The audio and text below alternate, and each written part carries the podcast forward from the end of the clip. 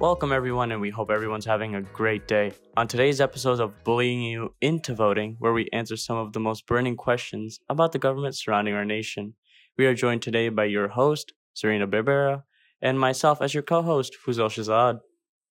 Thank you so much for that introduction. Uh, the topic for this week is voting rights and registration. Throughout the week, we will be discussing as uh, well as answering three main questions in a series of three different podcasts. That's right. The question of today's episode will be what keeps people from voting?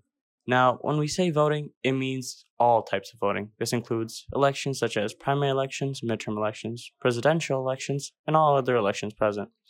I'll hand it off to you, Zarina, to make the first point. Well, before we can ask ourselves why people don't vote, we need to look at the necessities for the process of voting itself. For most of the states in America, a form of identification is needed to vote. Uh, according to a website known as the Global Citizen, uh, about 36 out of 50 states require some form of identification to vote. I largely agree with what you're saying, Serena. Looking at the same source, almost 21 million people are left without proper identification. And all of these people are unable to vote due to this. And getting a proper ID is harder for some people than others. Groups such as the older population, minorities, and low income households are often barred from taking advantage of their right to vote.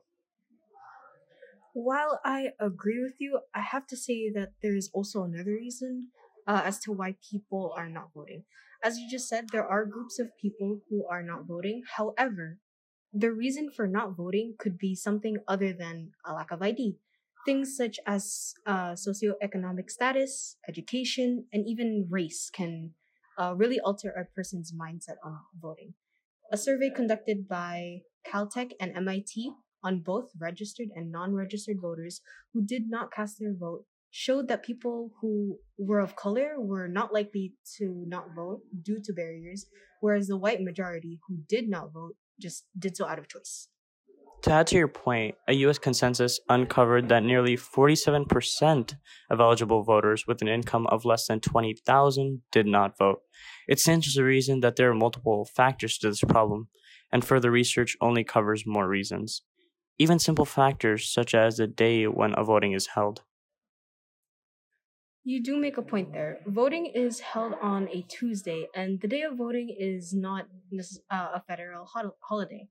Um, as such, laborers and those who work corporate jobs do not have the available, uh, uh, sorry, the ability to get their votes in.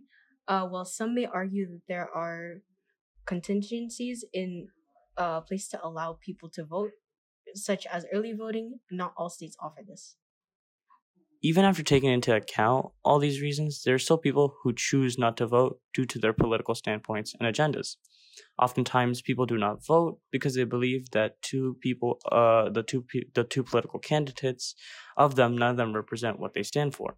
While Republicans and Democrats are the two biggest parties in the United States, seven percent of the population are independent, and they are often less politically active as compared to the rest of the population. Furthermore, they cannot participate in things such as primary elections as they select candidates for, for a certain party.